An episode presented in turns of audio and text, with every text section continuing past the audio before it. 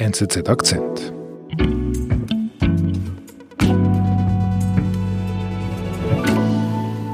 Bis im neuen Jahr wiederholen wir Folgen, die uns im Team besonders bewegt haben. Ich bin Benedikt Hofer, Produzent und als zweite Geschichte habe ich eine Episode mitgebracht zur Explosion in Beirut. Ich selbst musste nachschauen, wann das genau war. Es war August. Auch wir Journalistinnen und Journalisten vergessen schnell. Und genau deshalb habe ich die heutige Episode mitgebracht, weil sie eben für einmal die Konsequenzen einer Katastrophe, einer Titelgeschichte anspricht. Sie erinnert daran, dass sehr oft die Not der Menschen anhält, auch wenn die Medien, die Öffentlichkeit längst nicht mehr hinschauen.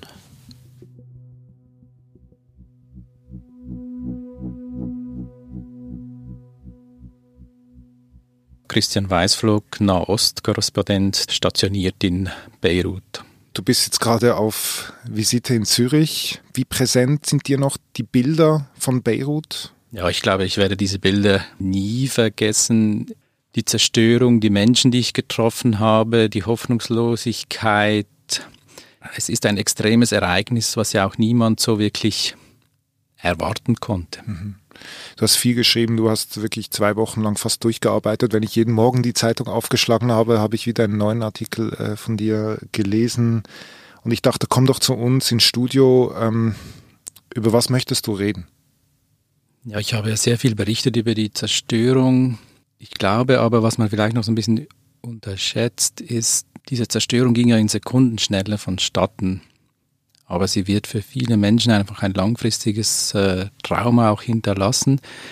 Viele Kinder können momentan einfach nicht, nicht gut äh, schlafen, haben Albträume. Und äh, wenn einmal sich der ultimative Stress gelegt hat, dann glaube ich, wird das für viele Menschen noch eine lange Verarbeitungsphase brauchen. Die verheerende Explosion von vor zwei Wochen steckt den Menschen Beiruts tief in den Knochen. Christian Weißflug über den 4. August und darüber, was bei den Betroffenen zurückbleibt, besonders bei den Kindern.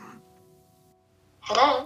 Yes, Sima, hello, this is Christian. How are you doing? Hi, how are you? Ja, Sima ist äh, eine Kinderärztin, die erst 2019 nach Beirut gekommen ist. Also sie ist äh, amerikanische Staatsbürgerin, aber hat vorhin auch in anderen Konfliktgebieten äh, gearbeitet, Afghanistan, Irak, Gazastreifen. Uh, ready to talk about it. I mean, it's a sensitive topic. Are you recording now? I'm recording, yes. okay, you, perfect. If, if so, what happened at the time of the blast is I was in a Sie ist auf dem Weg nach Hause in einem Taxi. Sie wohnt äh, sehr nahe beim Hafen und äh, will nach Hause gehen zu ihrem Mann, zu ihrer Tochter. Und dann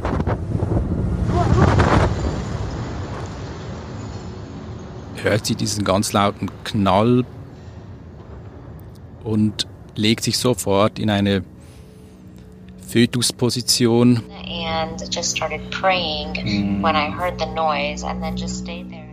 Sie kommt eigentlich erst so wieder zu sich, als der Fahrer sie aus dem Auto rausnimmt und dann schaut sie um sich und sie sieht andere Menschen, die bluten. Sie hört nichts, Zerstörung überall. Die, die Menschen sind von oben bis unten mit Staub zubedeckt. Und sie sieht ein junges Mädchen, kommt auf sie zu und fragt, nach ihrem Telefon. Sie sucht das Telefon heraus und ähm, als sie dann aufblickt, sieht sie, dass dem Mädchen ein, ein Ohr fehlt. Und als Ärztin versucht sie sofort zu helfen. Und mitten drin ruft ihr Mann an und sagt ihr,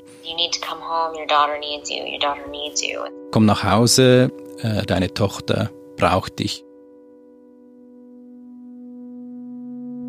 Und äh, es braucht ein paar Sekunden für sie, um zu entscheiden. Also sie ist Ärztin, sie hat noch nie einen Patienten einfach stehen gelassen und entscheidet sich dann doch äh, nach Hause zu rennen. Äh, so schnell es geht, die Treppe rauf, Glasscherben überall, Blutlachen auf der Treppe. Sie schreit nur, ist meine Tochter okay, ist meine Tochter okay sieht dann auch, Gott sei Dank, dass sie lebt, aber halt auch ähm, äh, Verletzungen hat. Sie und ihr Mann äh, gehen dann auf die Straße und suchen eine Ambulanz, aber das ist gar nicht so einfach, bis sie eine gefunden haben. Die ist dann auch völlig überfüllt. Da hat es noch andere Menschen in der Ambulanz drin. Ein Dutzend. Also es ist übervoll und es geht nicht vorwärts.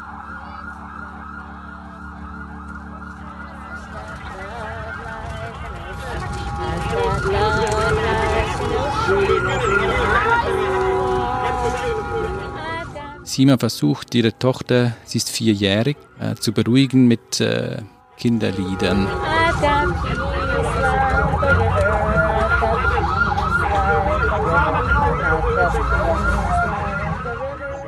So it was this very surreal, bizarre scene mm. of me like singing a lullaby to her, holding mm. pressure on mm. her, mm. and then meanwhile there's complete mayhem and chaos. Überall Scherben, äh, Schutt liegt auf der Straße. Es ist auch lärmig, weil äh, die Alarmanlagen vieler Autos äh, ausgelöst wurden. Und als sie dann im Spital ankommen, ist auch dort Chaos. Menschen liegen überall. Äh, die Spitäler sind völlig überlastet. Leute liegen, äh, Verletzte mit äh, blutenden Wunden liegen da auf der Empfangstheke. Es fehlt teilweise auch an Tetanusimpfungen, die es ja braucht, wenn man Wunden näht. Und Sima versucht, ihre Tochter irgendwie auch von diesen Bildern abzuschirmen. Ja, aber dann äh, hat sie sicher auch das Glück, dass sie Wunden genäht äh, werden können. Sima muss jeden Tag äh, die Verbände wechseln, der Tochter. Das, äh, also acht, neun Verbände, das dauert eine Stunde bis eineinhalb. Und die Tochter ist stark traumatisiert. She's obsessed with explosions. She wants to see videos of it, oh. and I think it's because she wants to understand, you know, what happened mm. and how to prepare for the next one. She's always talking about the next time. Sie will sich vorbereiten auf die nächste Explosion. Sie ist besessen von, von Explosionen. Wieso war da so viel Blut im Spital? Sima ist überzeugt, dass es nicht ausreicht, einfach ein Kinderpsychologe und ein bisschen reden, sondern es braucht einen Spezialisten für Kriegstraumata, um ihr zu helfen. We are definitely, you know, going to be seeking help for her hm. to make sense of it all.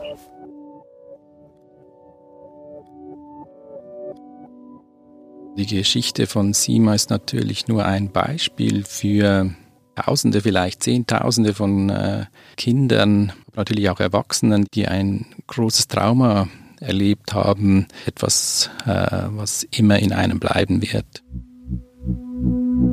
Wir sind gleich zurück. Es ist so eine Sache mit der Wahrheit. Wir würden sie gerne für uns pachten und hätten gerne die eine Deutung, die allen alles erklärt. Doch diese existiert nicht. Das ist auch gut so in einer offenen Gesellschaft. Bei der NZZ ist keine Wahrheit unangreifbar. Journalismus. Punkt. NZZ.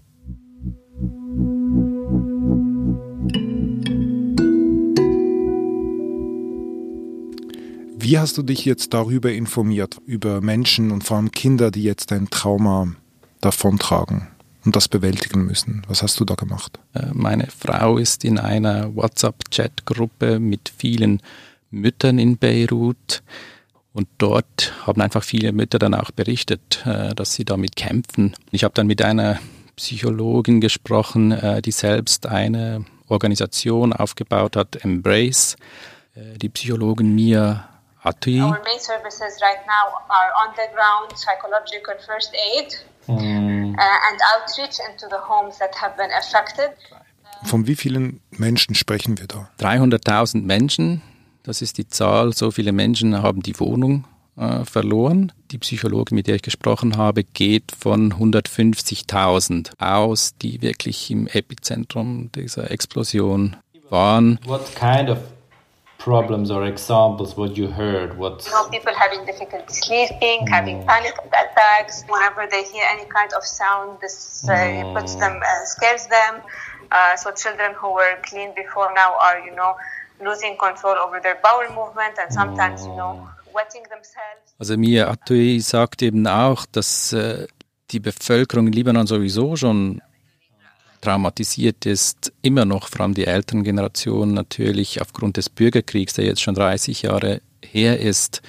Viele Leute sagen eben, dass äh, sie eine solche Zerstörung nicht erlebt haben im, im Bürgerkrieg. Uh, uh, considering that this is something that's being described as uh, much more traumatic mm. uh, than what we saw 30 years ago, we assume that this is going to leave long-term uh, PTSD symptoms, depression and anxiety disorders in a few months. Das ist nicht eine Frage von Wochen, sondern wenn es gut geht und eine gute Therapie da ist, mindestens ein halbes Jahr bis ein Jahr. Aber natürlich. For the people who were really in the area, symptoms might not go away easily.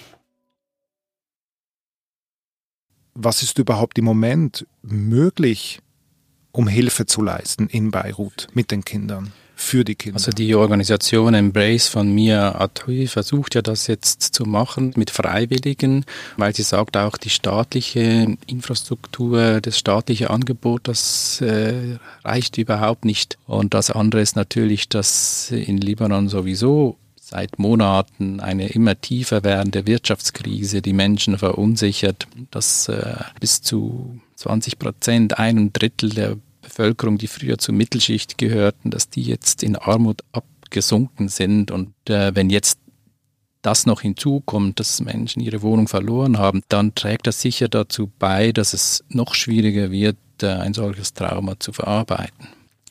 Gleichzeitig aber kann man natürlich auch sagen, vielleicht ist das auch sogar ein Luxusproblem, weil nicht einmal die Basisversorgung der Gesundheit ist irgendwo garantiert und sie ist jetzt noch schwieriger geworden.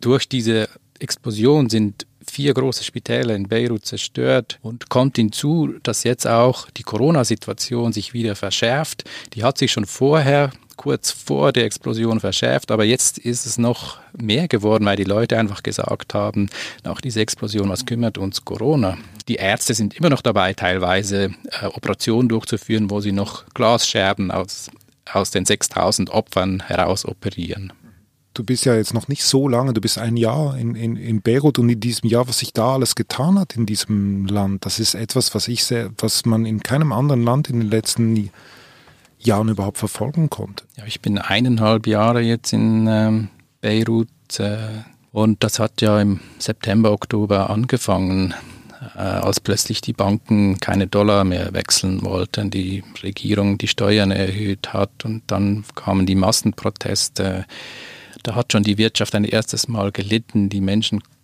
konnten nicht mehr zugreifen auf ihr Vermögen. Der Staat ging dann auch pleite. Und dann äh, Februar kam dann die Corona-Krise hinzu und äh, jetzt diese Explosion auch noch.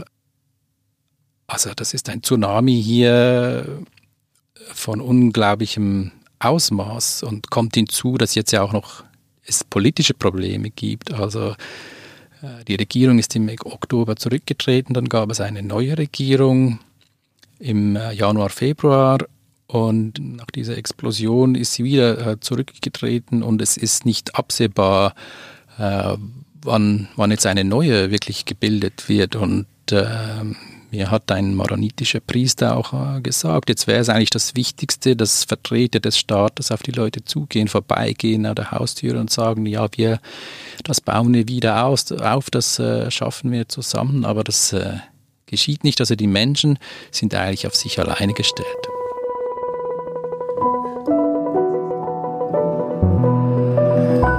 Eine Frage hätte ich noch zum Schluss. Was macht jetzt Sima? Die Kinderärztin mit ihrer Tochter? Ich glaube, das weiß sie selber noch nicht. Vermutlich aber gerade auch aufgrund des Traumas und äh, den Spezialisten, die sie vielleicht suchen und brauchen will. Das ist jetzt einfach meine Spekulation, ähm, dass sie versuchen wird, auch äh, das, wie viele andere jetzt das Land zu verlassen. Für Ausländer ist das natürlich einfacher, für für Libanesen schwieriger, aber schon vor dieser Explosion wollten viele eigentlich das Land verlassen, aber das hat jetzt halt noch, noch, noch mal so was Dringenderes, äh, eine höhere Dringlichkeit, vor allem für Leute, die Kinder haben. Also es ist einfach so, dass es dieser, dieser Wille zur Auswanderung wurde noch verstärkt, äh, habe ich den Eindruck. Lieber Christian, vielen Dank für den Besuch. Du fliegst zurück nach Beirut und wirst für uns weiter von dort berichten und wir werden dich sicher wieder hören. Vielen Dank für deinen Besuch. Danke. Das war der Akzent vom 21. August. Jetzt im Nachgang zur Explosion hat PricewaterhouseCoopers, die Beratungsfirma, eine Studie durchgeführt zum Thema. Die wurde übrigens auch vom UNO-Kinderhilfswerk UNICEF zitiert. PwC kommt zum Schluss, dass fast 150.000 Menschen aufgrund der Explosion psychologische Unterstützung bräuchten. Ich bin Benedikt Hofer. Bis bald. Thank you.